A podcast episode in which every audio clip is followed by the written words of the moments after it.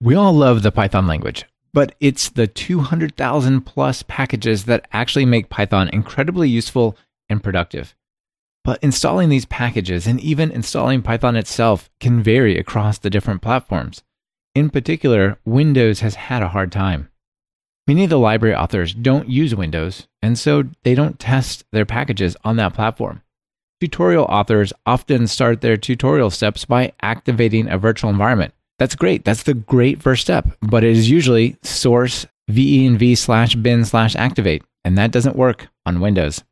Yet over 50% of all developers programming in Python do so on Windows. In this episode, we'll welcome back Steve Dower. He works at Microsoft and is a Python core developer. He has a bunch of statistics around Python and Windows for us. He also has tons of good news on how Python and Windows is getting much better. This is Talk Python to Me, episode 243, recorded on location at Microsoft Ignite in Orlando, Florida, November 8th, 2019.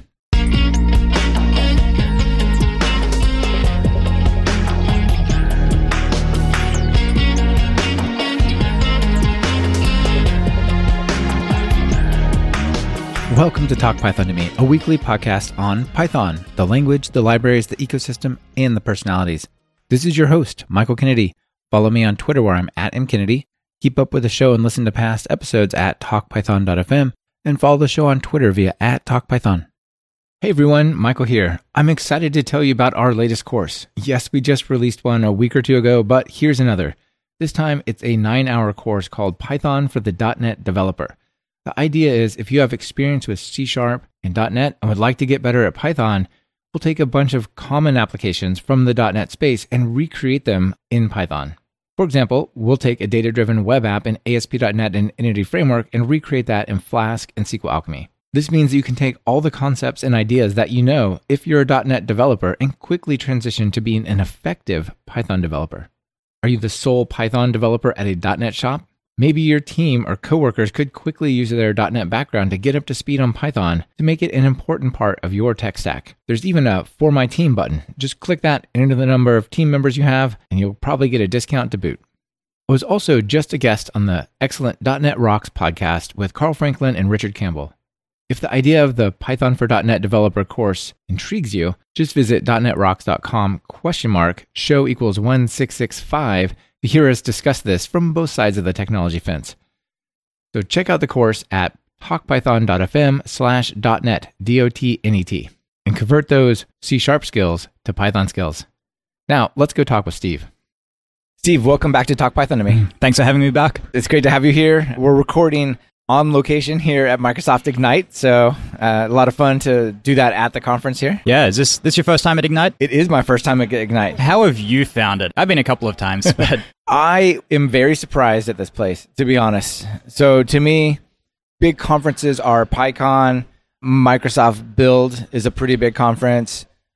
This thing Yeah. is like six times, seven times as large as those. It's the scale is crazy. this is 30,000 attendees, at least on the first day. I feel like it drops off. We're, we're I don't think there's thirty thousand today. We're, we're on the last day. It's kind of quiet. yeah, it's it's way way more quiet. But yeah, I actually found it really nice. I've made a lot of cool connections and, and met a lot of people. I've met a lot of Python people even here, That's- run into some some folks. So I'm finding it to be a cool event. Here you had an interesting person come up and ask you about your laptop. Oh yeah, yeah. So it is the mix of the audience. It's not really a developer crowd, right? It's it is sometimes it's, a developer crowd, but it's it's also an IT crowd. It's a SharePoint crowd. It's a DevOps crowd. It's a cloud person. There's like all these different like all the computing IT folks brought together. So I was sitting around actually getting ready for this interview to talk with you. I was taking some notes about what we're going to talk about, and this guy comes up next to me. He's like, "Hey, that's a cool Surface book you got there."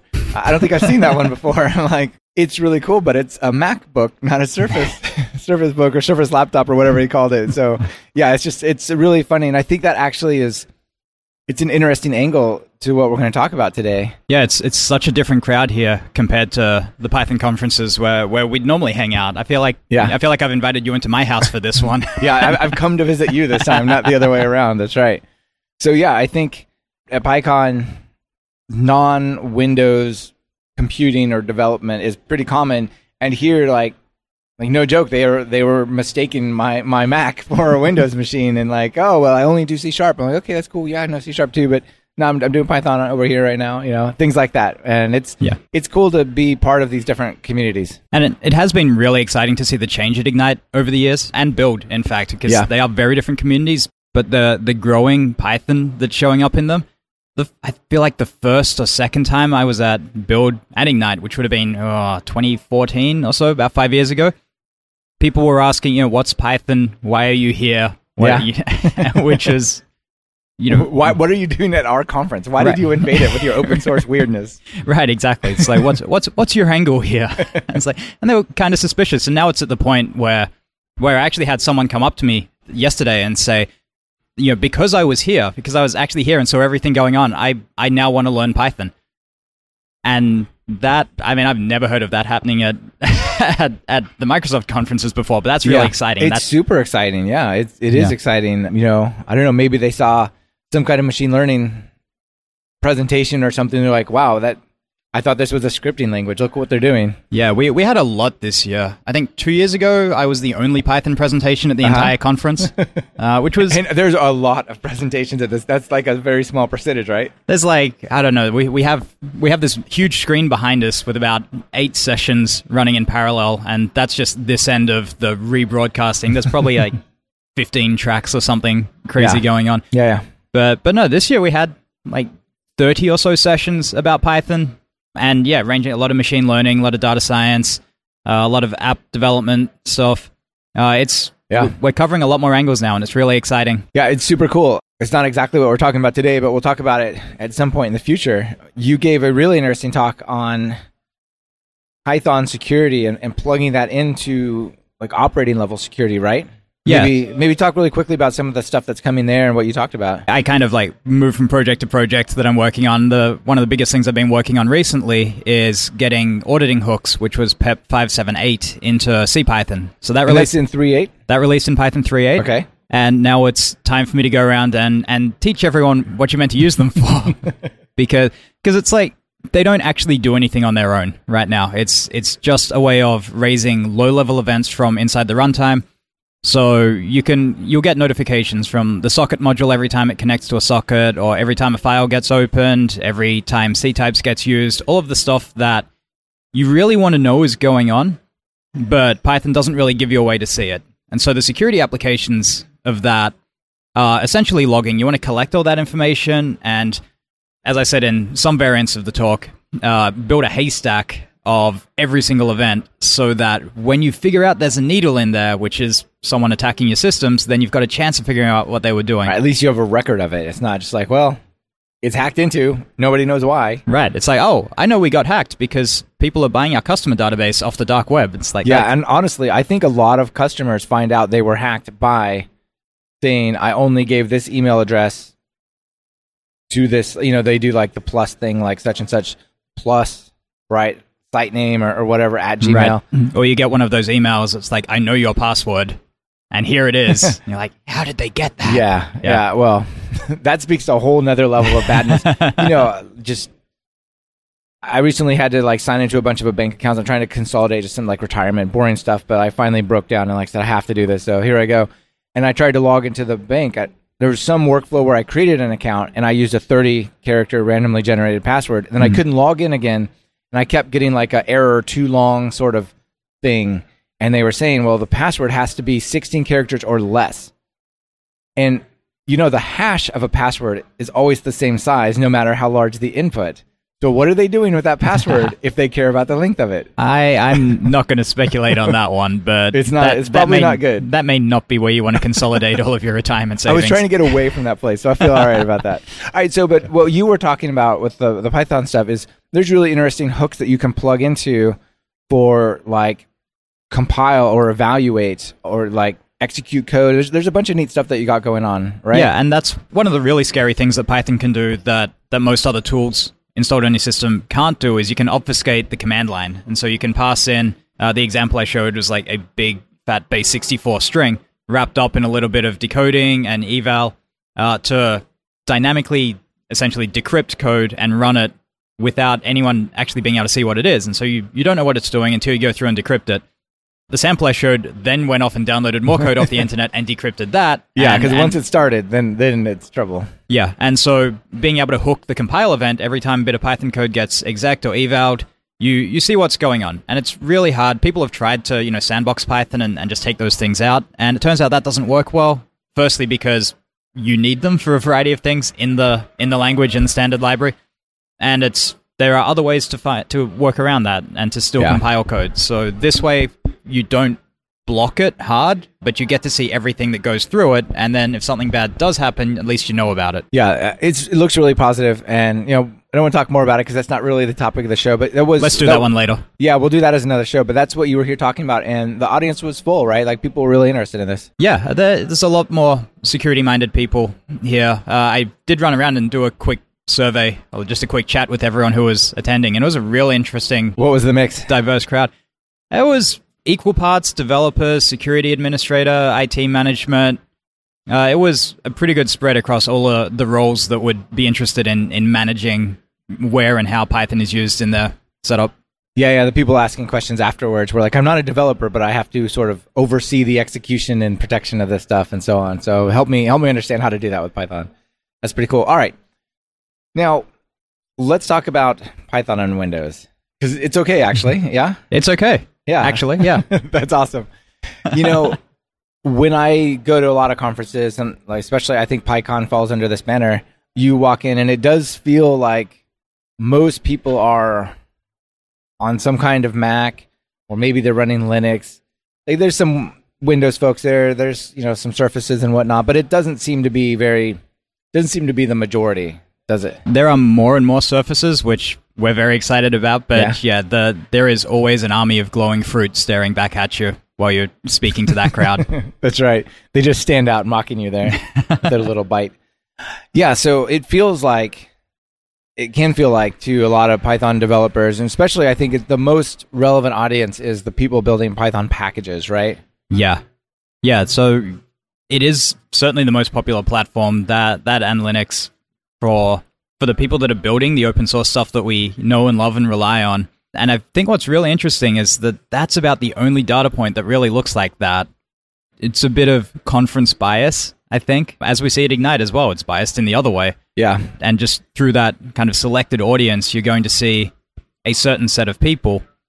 But the the problem with that, and the problem with kind of all you know diversity type topics, is if that's all you see and that's what you believe reflects reality. Right, right. How would you know otherwise? Yeah, Exactly. It's not exactly the you know the same thing, but uh, Scott Hanselman, also from Microsoft, has a really interesting saying. He did a blog post on dark matter developers. Are you familiar with this idea? Yeah, yeah, Yeah, it's that there's a whole bunch of folks out there who write code, they go to work, maybe they work at some big company.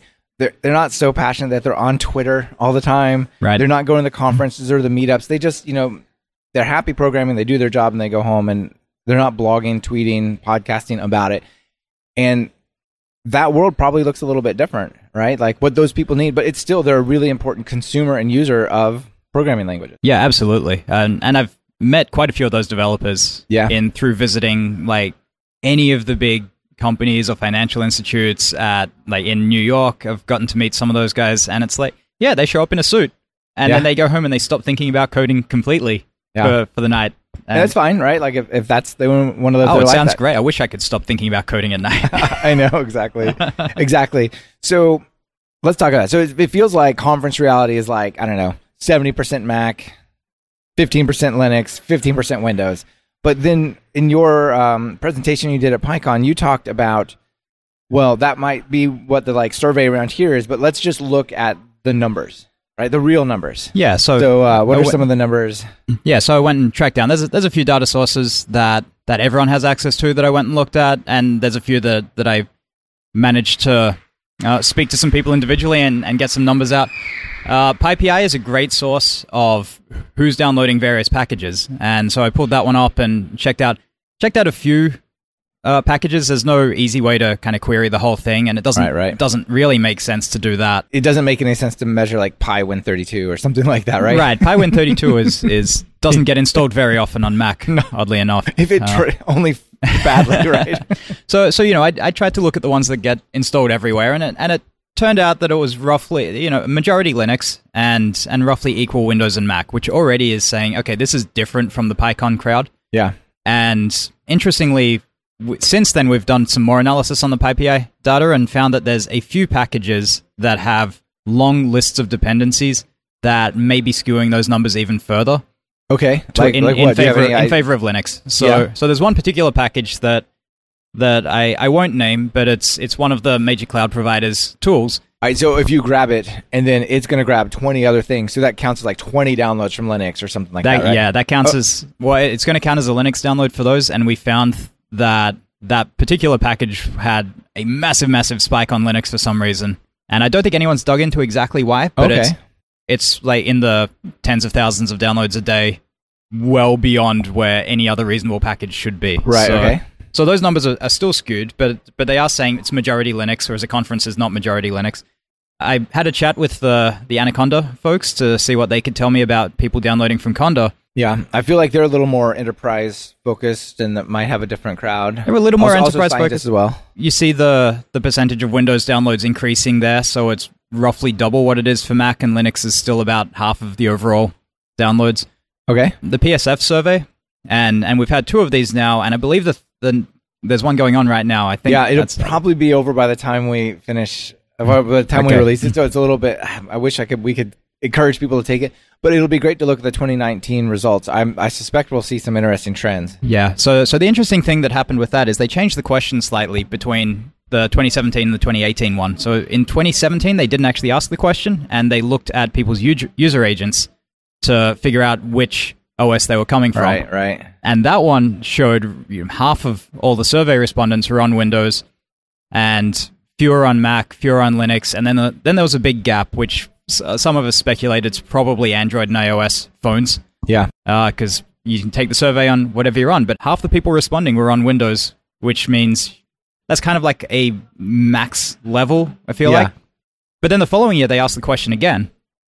And but this time they let you choose multiple responses, and they say which Yeah. ones you develop for. And so the interesting, the only thing that really changed between the two sets of data is that Windows is still fifty percent, and Linux went from about ten percent up to sixty percent. wow. And So people are deving on Windows, but pushing to the cloud on, on Linux. my hypothesis, and we haven't checked it, and hopefully the current survey is going to help clarify this, is yeah, people develop on Windows and deploy on Linux, and or, or they work on Windows, yeah, de- deploy to Linux, and so you already have a much bigger chunk of Windows showing up there than you ever see at a conference. How much do you think Docker influences this? Because Docker is like, I I feel like it would overcount the Linux side of things because you so often recreate these images and they reinstall and reinstall. You know, like Definitely, uh, but virtual environments are going to be much the same thing. So Yeah. I think there's there's a lot of repetition. But, but I guess virtual environments are, are now cached for things like PyPI, so right, you're not exactly. Actually going to count the download again. Yeah, yeah, yeah. But a fresh, like a fresh change of like a low level part of a, a Docker image might as well, or CI as well. But CI is probably cached. I don't know. ultimately the point that that I eventually got to with all these numbers is we don't have a good answer for how many people are using this. Like Yeah. you go and look at at the editors that we also have numbers for, so VS Code, PyCharm, and they're majority Windows, uh, either slim or significant majority Windows, and smaller Mac, very very little Linux. And about all we can really say is that the numbers don't line up. They definitely don't line up with what we see at a conference. And when you walk Right. around PyCon and you come away going, literally everyone is running on a Mac, then all we can say is we know that that's not true.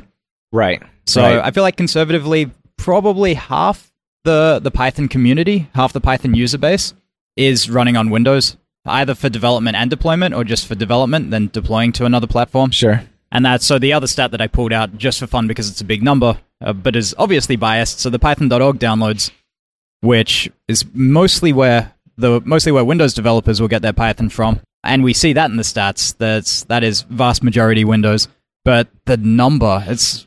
I ran some of the analysis for one month uh, about about a year ago now, and there was 20 million unique downloaders in that month, which is For Windows. For Windows. Yeah. And most estimates of the size of the Python community, like five to six million developers.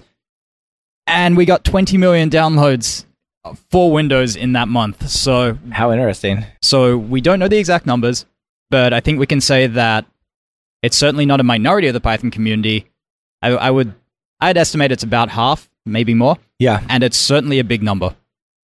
yeah. That's about all I'm prepared to say concretely. yeah, yeah, sure. And so, I mean, maybe one of this, the takeaways from this section is we need to treat the Windows dev story importantly in the Python community because a lot of people are doing that and they're either having a good experience and liking Python more or a bad experience and not feeling welcome. Right. And so the thing that concerned me out of that is where where are like where are these developers at our conferences? Like, Yeah. We have all of these Python conferences all the time. And and the numbers vary, but there's there is nowhere near a representative number of Windows devs coming to our Python conferences. And there's also not a representative amount of kind of pain and suffering that you hear online. Uh, I mean, I this is my area, so I watch the Twitter feed for you know Python and Windows Yeah. and and there's a lot of pain out there for a variety of reasons. Uh, and so I just wonder how much is people try and get started using Python on Windows and give up, or they just don't feel welcome because things are painful, and it seems like they're just not, you know, no one's aware of them, no one sees them, no one knows they're there. Yeah. This portion of Talk Python to Me is brought to you by Linode. Whether you're working on a personal project or managing your enterprise's infrastructure, Linode has the pricing, support, and scale that you need to take your project to the next level. With 11 data centers worldwide, including their newest data center in Sydney, Australia, enterprise grade hardware, S3 compatible storage, and the next generation network, Linode delivers the performance that you expect at a price that you don't. Get started on Linode today with a $20 credit and you get access to native SSD storage, a 40 gigabit network, industry leading processors, their revamped cloud manager at cloud.linode.com, root access to your server, along with their newest API and a Python CLI.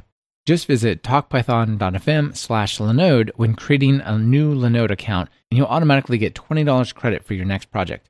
Oh, and one last thing. They're hiring. Go to linode.com slash careers to find out more. Let them know that we sent you. How many of those do you think are students? I do have some slightly more demographic data from the Python in the Windows Store distribution. So that, that gives me a little bit more information. There's some age banding and some regional information.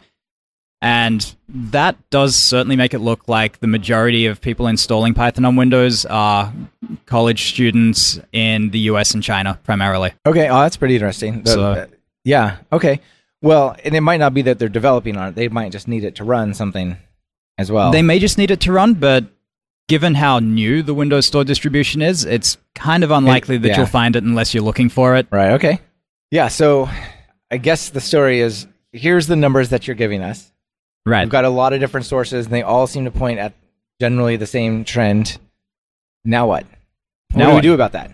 Yeah. Well, and and so I was giving a conference talk, right? So I had to, you know, speak to the people in the room. You can there's only so much value in getting up in front of a crowd of people and telling them that someone else has to do something. Yeah. Like I, d- I don't like doing that. So so I was like, okay, what what pieces can the people here help with? Because it's no one's fault, really. It's like when a conference doesn't reflect the the general population for for its its area, it's really hard to say whose fault that is. But it's easy. I, I think it's easier to say, sin, you know, knowing who you are, who's here. Here are things you can do that will be net positive. Right. So PyCon, as as we said, it's a lot of library developers, a lot of enthusiasts. It's people writing code, it's people publishing code. People who are getting paid to do Python development already. So Exactly. they're in a different demographic and, and whatnot to some degree as well, right? Right. And so from that, I'm like, well, okay, these are the people who are potentially writing the libraries that, that just grate a bit on Windows. Like, for one little reason, don't work well for this Windows crowd. And maybe, you know, contributing to that, oh, the Python community doesn't really think about Windows. And so I built the talk around that and kind of went through some of the the major kind of cross-platform mistakes or assumptions uh, that I see people make that don't actually translate cross-platform well. Python already does a fantastic job of you know m- hiding most of that, Right. And then there's some things that bleed through that that can you know if you're not aware of them, then you you are going to make code that doesn't work well on other platforms. And the best part about it all is when I started going through those and fi- and you know planning out the right way to do things, turned out they're all just best practices anyway Right. and they right, make right. your code better on all platforms. Right. more Like, don't don't everywhere. treat paths as strings. Treat them as you know. right. Treat them as as path objects. Yeah, yeah So- exactly. So yeah, that's that's one of the big ones because most people are aware. You know, Python, uh, not Python. Windows uses backslashes to separate path segments, and POSIX uses forward slashes. And so that's kind of an immediate difference where if you've written your code using the string functions and it's all you know string.split forward slash, that doesn't split anything Uh, on Windows. yeah, that's a bad time. Let's start the story of like what we can do on Windows. What you say is really is kind of like actually just best practices for Python code anyway. But you know, we got to get started by having Python on Windows. Yeah. Right. And you've done some interesting work there, right? And the fun thing is this this actually happened between two of the times I gave this talk, and so I had to go back and and and say, you know, you assumed that this is true, and yeah, and now you're right because Yeah. I fixed it in between. so so yeah, I, I've fixed your assumption. people have have kind of got the hang of installing Python from the Python.org installer, and one Right. of the big differences that that has from if you install it on Mac or Linux is it doesn't put Python on path by default. And there it- is a checkbox, but you got to check it and you got to know that it matters. there's a checkbox which I really don't like. Like I put that there under protest. Okay. And I don't like it because when you put a directory on path in Windows, it's not the same thing as putting a symlink in kind of an already shared directory. So you do that on, on Linux and you know you put it in the user's bin directory and then it just shows up and the only thing that they get access to is Python. But on Windows when you do this, you're injecting an entire path with every single Right, file and in that directory. uh, all the executable stuff that's All the hanging out with executables, Python.exe, right? all the dynamic libraries. So if some other application tries to load the Python DLL, it might find the one that you put on path because that's how the resolution works on right, Windows. Right, right, right. And maybe that's like version one of I don't know some C library, and they are actually looking for version two. And of course, they're compiled against the header for version two, so they are going to like hard crash because that's not going to line up and whatnot. Yeah. Right? It's it's a big problem. Yeah, exactly. So so I I'm not a fan of putting Python on path. That said, my my fix for this, which I'll get to, is I'm I'm very happy with. But it also doesn't come as like a Python 3.exe or a Python 3.7.exe. It would it would just be a Python, which goes against all of the instructions that are out there on how to run it. Right? All the getting started tutorials say type Python three this, pip three that. Yeah, Probably sources thrown in there or dot. Oh, yeah, source activate, yeah. There's just all these kind of little rough differences. And the first few times I gave the talk, I pointed those out. The last time I gave the talk, I got to actually say, hey, there's a new package for this. There's a new installer for Python, which comes through the Microsoft Store. It's still released by the Python Software Foundation, like it's exactly the same as the one that you get from python.org. It just comes in different packaging. And the nice thing about this is this one has a more POSIX like system for putting shortcuts on path. So, Okay. So it already comes with, it has a directory that's already on the user's path that only has essentially symlinks in it. I see. And so in there, I was able to put a Python 3, oh, a Python, a Python 3, and a Python 3.7 or 3.8 shortcut that doesn't have any of the downsides of putting all the other directories on there as well. And so that now makes all of the commands available on Windows as well as Mac and Linux in exactly the same way. Yeah, that that's such a positive thing. So you can go there and you can now type Python 3 on Windows and it it means basically the same thing. You don't have to be an admin on the box to install it, right? Right, yeah. You just as long as you can get to the store, it just lives on. You probably are not even affecting other users on that Windows system, right? No, the only impact it may have on other users is if they install Python from the store, then Windows will go, "Oh, I've already got this once. I'll give you the same one." Yeah. and and it still separates everything by user, but it it does save them the download. Right, right. But it's not. You're not going to break one of their apps by installing. You can't install anything in their space. They can't install anything in yours. It's Yeah. it's a good setup for multi-user Python. That's super cool. Another thing that's worth pointing out is even if you don't do that on Windows 10 now, if it's properly updated to the latest, and you type Python 3, it doesn't say Python not found or Python 3 not found, right? Right. That was one of the big benefits of putting it in the store is it made it really easy for the Windows team to come around and say, well, what if we just put a shortcut in there? It's like everyone's been asking for years, you know, can you just put Python in Windows? And we figured out the best we could do without taking on a massive maintenance burden, which was we'll just put a shortcut in there. And so you run Python, you run Python 3, and it'll bounce you to the store where it's then one click to actually get the Python in Python 3 Then you type it again, then you're good. type it again and you're good. And we're actually seeing literally thousands of people a day installing Python through that. And they they probably maybe didn't even know that that was what they needed to do. They just wanted to run Python. They typed it and said, "You don't have it, but click this button and you'll have it." The I've recommended it to a few kind of trainers and teachers, and Yeah. they absolutely love it because Yeah. they can now go into a classroom and say, "Just type Python three on your machine," See what is it? What happens? and if it pops up with this, click install, and now type Python three again, and and everyone in the room is ready to go. Yeah. A lot of those training situations as well, those folks don't have permission to install the wide open MSIs and all sorts of stuff that will like shut down a class. You're like, okay, the first thing we got to do is install this. We can't install it. Well, this is going to be a real short presentation. then, eh? you know I mean? yeah, the next two hours are going to fly by. exactly. Just you just have to watch. All right. So I, I think we kind of started on the first thing is like how do I run Python, right? Not things are not always in the path. The the path story is is different. Typing Python 3 until recently used to be a problem they would run into. People would have to Google about like, well, why does Python 3 not work? How do I get Python 3? It says I have Python installed in like my installed apps, but I type Python 3 and it doesn't work. So I, I think people still need to be cognizant of that because even though the fix is now there, it's going to be a while before all the Windows machines live in that world, right? Yeah, it, it always takes time to roll out new things. And hopefully, over time, as more and more people see it, then we'll see more instructions. I'm really looking forward to people not posting new instructions every day on how to install Python the old way. Yeah. And we start seeing some more more people posting how to how to install it the new way. right. Here's the store. Click it. Yeah. And and so in an effort to do that, we actually convinced some of the, the Microsoft documentation team to put our own how to install Python on Windows page up.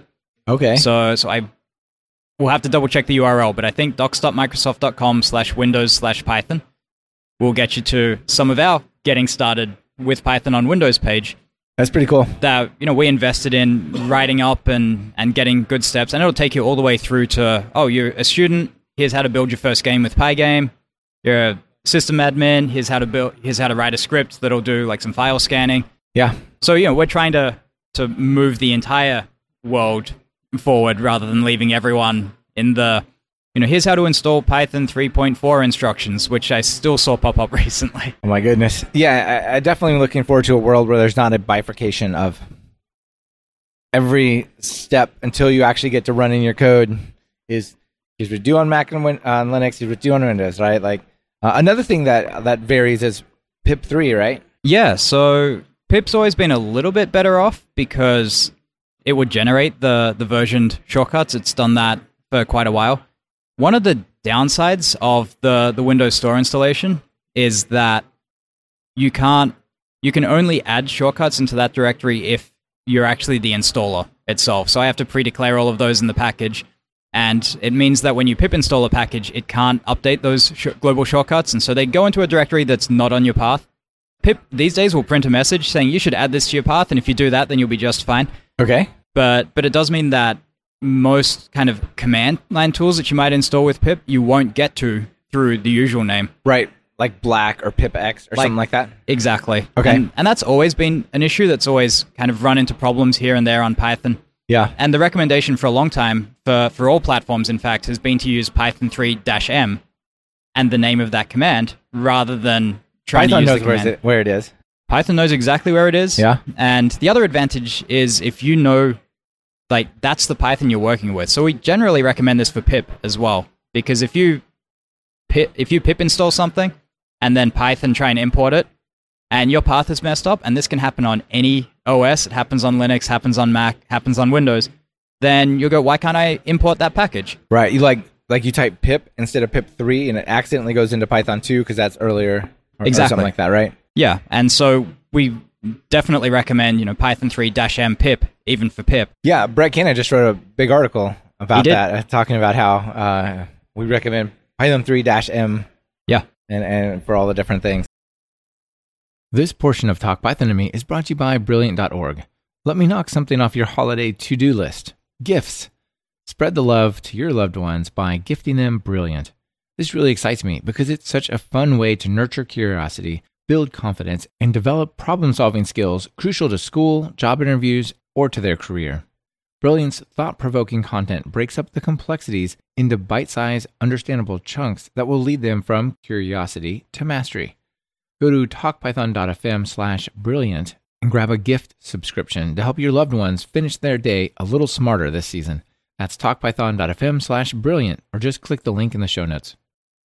I'll call out some false assumptions that, that you, you had that people often make about writing code. So we touched on this first one a little bit. Like everyone uses forward slash for paths. Yeah, I see this assumption pop up a lot, and it normally looks like you know using the string functions, so string.split, .partition, and just passing in a forward slash.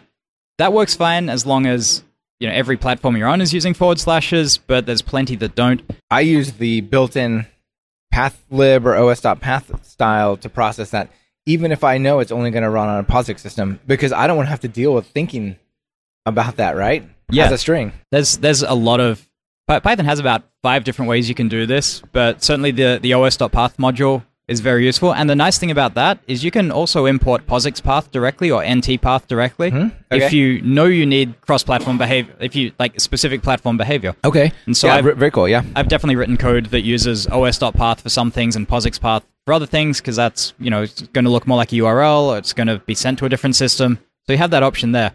But really, we have pathlib now, and we've had pathlib since I think Python 3.4, Mm-hmm. And and that's just so much nicer. Yeah. Pathlib's really nice, and yeah, but definitely not strings, right? Definitely not strings. Okay. Uh, because right, I guess the the tie back to Windows is right. Like it will break on Windows. You should do it anytime, but it will ac- actually break, not just be less convenient. It will break because if you get a Windows path, and so the thing that Windows makes a little more complicated here is if you give Windows a path that has forward slashes, it will go through and correct it for you Yeah. most of the time. Yeah.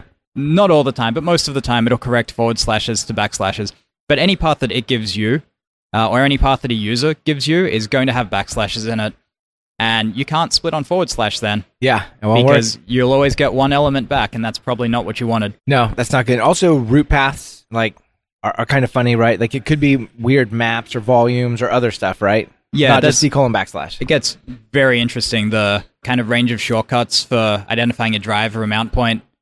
So there's the kind of internal system representation, which for a drive often looks like a, a GUID, like it's a globally unique identifier, Yeah. and no one's typing those. So we have a shortcut that's going to be like C colon or D colon. There's SMB shares, which are, you know, backslash, backslash, computer name, backslash to. Like, which part of this is the root of the Yeah. drive? It's like if I'm dot dotting up the directory, how far do I go before I have to stop? Because it varies and it's different, and the the Python libraries know how to handle that. We've built that logic in. Yeah. So just don't use strings for paths. Don't use strings for path. Yeah. Yeah. Thank you. Absolutely. Use pathlib. Uh, Speaking of paths, tilde, tilde, tilde slash is always good. That gets me home, right? There's there's no place like tilde slash. There's no place like tilde slash. I yeah, people love putting their configuration files in tilde slash. Yeah. And you know, when so Windows doesn't have tilde. Like tilde is just a path character. You can Yeah. you can put that anywhere you want, and it's just another part of the name. That lives in the working directory. Right. That lives exactly where you are right now. Yeah. Home is where your heart is, not where you want to be. But people do make the, you you know, they do very quickly figure out, oh, I should be using the user profile environment variable or figure out the home directory some other way to do that. But even that, depending on what you're planning to use it for, doesn't necessarily line up. Like you see tilde slash, you know, dot something for a lot of configuration files on on Linux. But on Windows, that just gets thrown into the root of the user's directory, which actually has a set of subdirectories for different purposes. And you start digging down, uh, particularly Like, for, like app data, local app data roaming, all that kind of stuff. and they all have different reasons and different behaviors. Yeah, So, yeah. like, app data roaming will actually propagate between different machines on a network if if that's configured for that. So anything you put there is going to be copied or may be copied onto a network share and automatically copied down if the user logs in somewhere else, which is really handy. But if you're using it for you know 10 gigabytes worth of log files, then everyone's going to be real upset about saturating the network and login taking so long. Yeah, exactly. The domain controller is out of disk space. We don't know why or whatever, wherever it gets stored. But the other thing is that's a very hidden directory to users. Like it Yeah. isn't. It's about as hidden as you know a dot file. Yeah. But if you're creating something that you want the user to see and modify, then there's they have a documents folder for that, and may, you probably want a subdirectory in that documents folder anyway, just for organizational purposes. And so you start looking at a very different layout from where you would keep all of this stuff on on a POSIX based system. It, it makes me crazy when every program thinks its projects folder needs to live in the root of my user directory. Like, Yeah. would need to be topmost. Come on. It doesn't need to be, t- and that doesn't even help on Windows because it's such a pain to get there Yeah. because all of the shortcuts go deeper. It's Yeah. like documents is really easy to get to, pictures is really easy to get to, videos is real. That random folder you created is very hard to get to if you gotta don't use know the how. address bar of the file stuff. Yeah, for sure. So the fix for all the path problems were to use some of the built-in path libraries. What's the fix for this? So this one, the the recommendation I have is to use appdirs, which is is a module made for this purpose.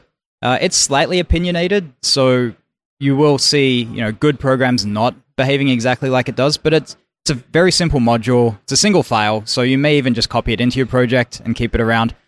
But it lets you query for a specific kind of purpose, and so you can say, "Give me the user's data directory, give me the user's Uh-huh. configuration directory, give me a cache directory. Give me the documents directory.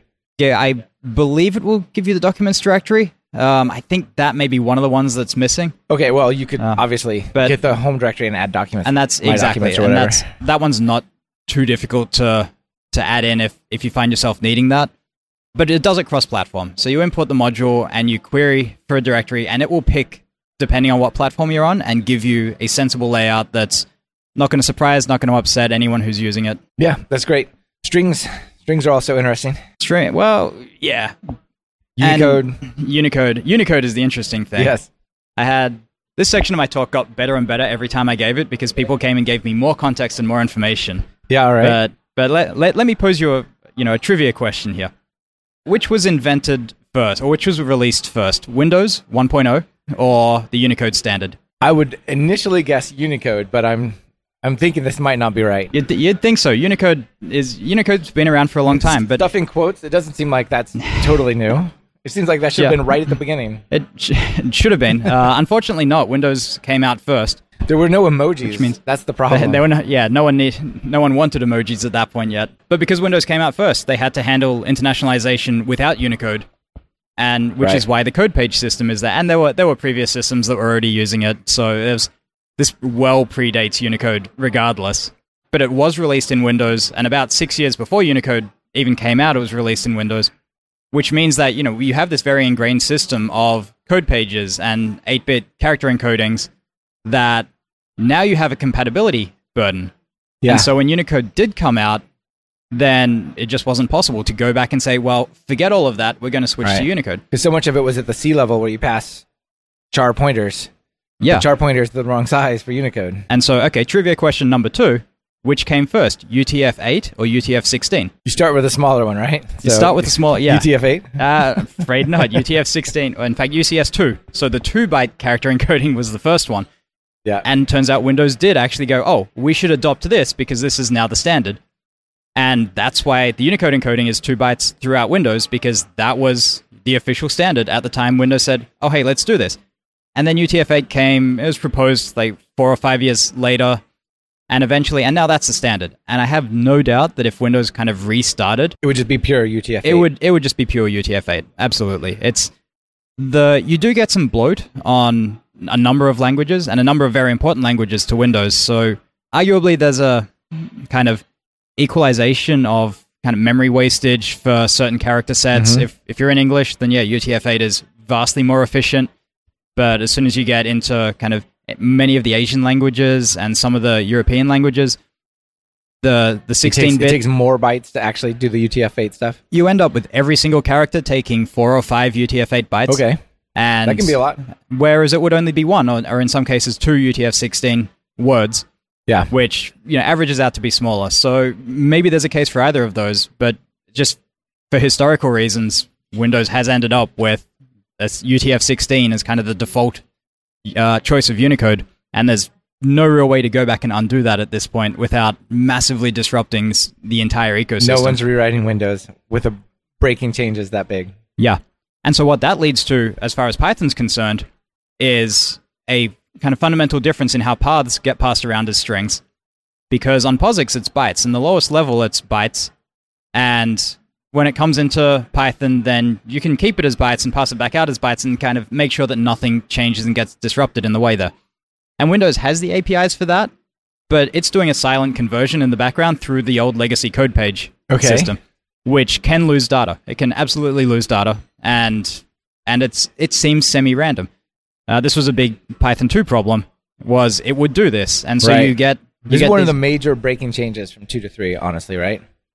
The like in terms of the effect that it had. In terms of the yeah, in terms of the effect, but but it's also one of the most positive ones because I I heard from many many students in particular Sure. who who you know logged into Windows with their name and their name is is you know Chinese characters or Korean characters or Yeah, you know yeah. it's a language that Python 2 could not support, and sometimes they do it on machines where the code page, so the legacy support for Windows can't handle it either.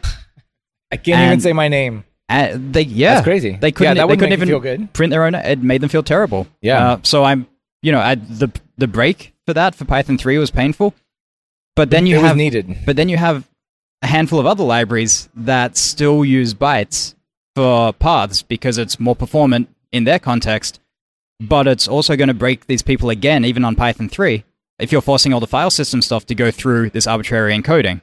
And so the preferred one is to just use string on Windows, Right. where Yes, STR works great. Yes, STR instead of bytes.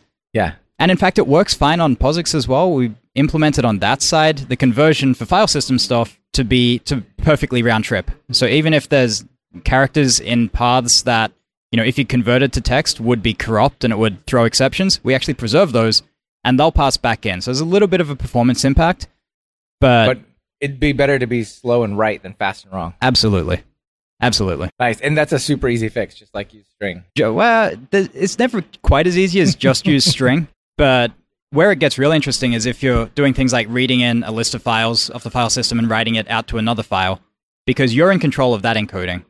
So Python, like, has not and probably will not change the default encoding of a file. Mm-hmm. Where so you know you open a file to write text What is to the it. default encoding? uh, the default on the default is the system locale typically Okay. which for mo- which for most non-Windows users these days is UTF-8, Yeah. and for every Windows user is whatever the legacy encoding is. And this is a backwards compatibility thing. We would love to change it to be UTF-8 by default, but now you can't read in the file that you wrote with the previous version of Python, and that Yeah, it's tricky. that just That, that, that's a hard sell. It's very disruptive. Very disruptive and, and concerning. Like, what do you mean my file is corrupted?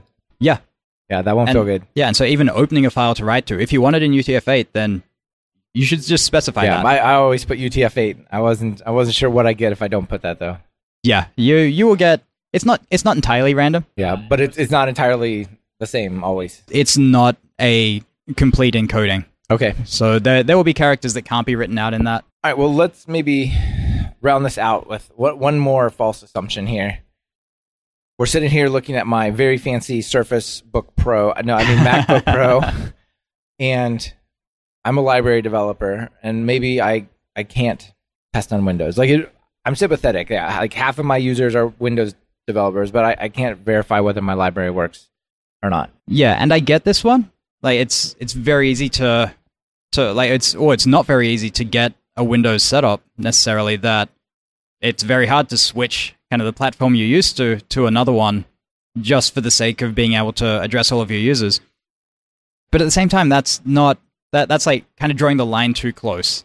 And it's like, you know, I'm aware of a problem and I'm aware that I need to solve it and I think of one solution and that's too hard and so I stop thinking about it Yeah, yeah, that's hard. So and no. that's and and that's that's kind of what I see happen occasionally here, and it just you know it makes me you know just choke up a little bit because I'm like that's that's it's just bad and lazy, yeah, and so close. Like and we have so many well- better options these days. and it's really saying thanks, but you're not welcome here to like half the users. Absolutely, Yeah. yeah, and I could get it ten years ago because ten years ago we didn't have GitHub. Or if we did have GitHub, we didn't have the reach of GitHub like we do now. right? Or or Azure pipelines or all the CI Azure systems, or- pipelines, like, I have- GitHub Actions. We didn't have all of these things where you can either set up to do it automatically and not need to own the machine yourself. And we didn't have the reach to be able to say, "Hey, I need help with this. Can someone come and help me test on Windows?" Because that's that's how it Yeah. always happened essentially. Honestly, I think the hardest one to, if it's not you, the hardest one to test for is Mac, yeah, right? Because I test I test none of my stuff on Mac. that's So- not that's not quite true, but I do it all through CI. yeah, exactly. But it's tougher to get uh, CI for Mac. It it is. Yeah, It is, But, but- but Windows these and Linux are pretty pretty easy to get. They're, that they're pretty days. easy. And Azure Pipelines and GitHub Actions both have Windows, Mac, and Linux. And I think at this point they have uh, multiple choices for all of those. Okay, So you can. so you do like Mojave versus Catalina. I think- Windows yeah. Seven versus ten or something. I don't think we're offering Windows 7 as an option on any of those. You, you don't want to encourage that. the builds actually run on Windows Server, not even Windows Client. So you, so you do get a choice between Windows Server 2016 and 2019, uh, and choice of like the Visual Studio version, which is primarily you know people should just be on the latest for the most part. Python Python stuff is not that involved in in the build tool set to really need to you know I must stay on the old one anymore. We made sure that Python works with future builds as well, so you can Uh-huh. build for old versions of Python with newer tools now. Yeah, So- that's cool. So the options uh, and the opportunities there is is really good, and they're all free. Like it doesn't cost anything to to just put on your page. I'm looking for someone to help with Windows maintenance, and it doesn't cost anything for an open source project to be on GitHub Actions. Right, And- and people are probably excited if they're working on Windows. They're like, oh, this is a really easy way for me to contribute to this project. Yeah, Right, like all I got to do is sort of like run the test, and and just try a few things out and fix you'll them. get more contributors because you're not telling them you have to switch to Linux to contribute to my project because you've got the CI running on Linux as well. Right. So it opens up your pool of contributors and it helps with releases. One of the biggest problems we see every time we release an update to Python, so Python 3.8 came out and we're seeing this happen a bit, uh, is packages don't have wheels ready. They don't have builds that like they're Right. not actually ready for Python 3.8. And once you've got a CI setup going, whi- It's which almost which can take- automatic, yeah. it's almost automatic as soon as the CI service has that version of Python on there or has a way to to get it sooner and you know we're we're working on making that happen faster then it's very easy to m- just spin another build and release that and Yeah. all of your users are now successful at installing your package Good advice. So that pretty much wraps it up. You want to give us the uh, the quick summary, the quick summary the yeah checklist? You you had a checklist. Like I, you don't have to remember all this. Here's the checklist of what you got to do. yeah it, it annoys me when I see people holding their phones up at me while I'm speaking because all of my slides build up Yeah. And so, like, there'll be stuff on the slide that's bad, and a big red line is about to ap- appear through it, and someone's already taking a photo. share it on social media. No. And I'm like, no, no, wait, wait, wait until it gets crossed out. Yeah, so I told everyone to wait for the checklist at the end of the talk because I did want to make this really actionable and really easy for people to follow up. So, so the things that I would recommend you check just before the next release of your project, anytime you feel like it, does the dash M option work on it? So if you've got a script entry point, can you also start your project running by typing Python 3 dash M name of your project and document it? Tell your users this is how you can use it. Yeah. Are you manipulating paths by hand anywhere? Like, do you have any dot split instead of os.path.split or pathlib objects? I like this recommendation because it's it's just like you should do the thing that's easier and safer, and you'll be you'll be in good shape. Yeah. Do I put configuration in weird places, which, you know, arbitrary paths for storing stuff? It can make a mess, but it can, you know, you can lose information and, and make things a little harder to find. Are you still using bytes for strings? If you've gotten out of Python 2 and into Python 3, then there's no need to do that anymore. That was the problem that we were trying to move people off. So Yep. feel free to stop. You know, just use the string type. The string type is very optimized for what it does. And do you have, you know, continuous integration tools or collaborators on your project? Like if it's just you on the project and the problem is that you are not representative of your entire audience. No one person yeah. No matter be. who you are or what you do. Yeah. No, no matter who you are, there are people out there who are using your code who are doing things differently from you. And with continuous integration tools, GitHub Actions, Azure Pipelines, you can kind of have automated systems that look like more of your users, but just welcoming more people in to contribute and collaborate. Even if it's just, hey, I'll email you when I'm about to do a release. Can you run, you know, your tests on it? And a lot more people are willing to do that than than you think. Yeah. All right. Well, it's it's all good advice, and I, I definitely think the stats that you laid out are are pretty interesting. So Thanks. Yeah. it's not the world we often see around us, but it's it's the world as it is. At least as good as the stats can measure from what we're using there. Cool. All right. Well, before we wrap up the show, let me ask you the final two questions. If you're gonna write some Python code, what editor do you use? I'm bouncing between editors all the time right now. Now, what's in the orbit I that use-? I use Visual Studio until it annoys me, then I use Visual Studio Code until it annoys me, then I use Notepad 2 until it annoys me, then I go back to Visual Studio, and that's Yeah, my that- code. That's the three It's- body problem, the three editor problem. The three editor problem. yeah, Yeah. yeah, indeed. And then notable PyPI package. Oh, What have you come across lately that's like, oh, this is this is pretty amazing. Oh, I forgot this question was going to be here, so I hadn't thought about it. Yeah, and um, see, this is like Uh, on the spot. on On the- the, spot. What was I? I was playing with something the other day that I really enjoyed. while you're here thinking, I'll tell you about one that I found recently that I thought was kind of cool. Is HTTPX. Oh, yes. Okay, I do. I do like that one. I like it because it's request compatible, but it also does HTTP2 and async, and then there's also some like intermediate, like simpler async parallelism built in. It's it's a cool one. I've been helping promote that one. That's it, it's in its early stages. Like they're, they're looking for for contributors who are interested in the next big HTTP project. So I'm excited about that one. I guess I can't claim it. Yeah, you claim it. Go ahead. I can claim it. Okay, claim it. we both like HTTPX. Uh, it's a good one. Yeah, it, it is early days and it could use some help, but uh, I like it as well. I think it's got promise. Cool. All right. Well, Steve, final call to action. People are working on their packages or working on their non-Windows machines. What can they do to welcome the Windows people? I think it's literally just that. Like, welcome the Windows people. You know, I gave a few simple things you can do to make them feel welcome, but it, it really just is. This also works on Windows, or if it doesn't, we want it to. You know, please, please help. Yeah, they got the checklist. Yep. All right. Well, thanks for being here. Great. Thanks. Yeah, man. bye. This has been another episode of Talk Python to Me. Our guest on this episode was Steve Dower, and it's been brought to you by Linode and Brilliant.org. Start your next Python project on Linode's state-of-the-art cloud service. Just visit talkpython.fm slash Linode, L-I-N-O-D-E. You'll automatically get a $20 credit when you create a new account. Brilliant.org encourages you to give the gift of critical thought and knowledge. Visit talkpython.fm slash brilliant and grab a gift subscription to help your loved ones finish their day a little smarter this season. Want to level up your Python? If you're just getting started, try my Python Jumpstart by Building 10 Apps course. Or if you're looking for something more advanced, check out our new async course that digs into all the different types of async programming you can do in Python. And of course, if you're interested in more than one of these, be sure to check out our Everything Bundle. It's like a subscription that never expires. Be sure to subscribe to the show. Open your favorite podcatcher and search for Python. We should be right at the top. You can also find the iTunes feed at slash iTunes, the Google Play feed at slash play, and the direct RSS feed at slash RSS on talkpython.fm. This is your host, Michael Kennedy. Thanks so much for listening. I really appreciate it. Now get out there and write some Python code.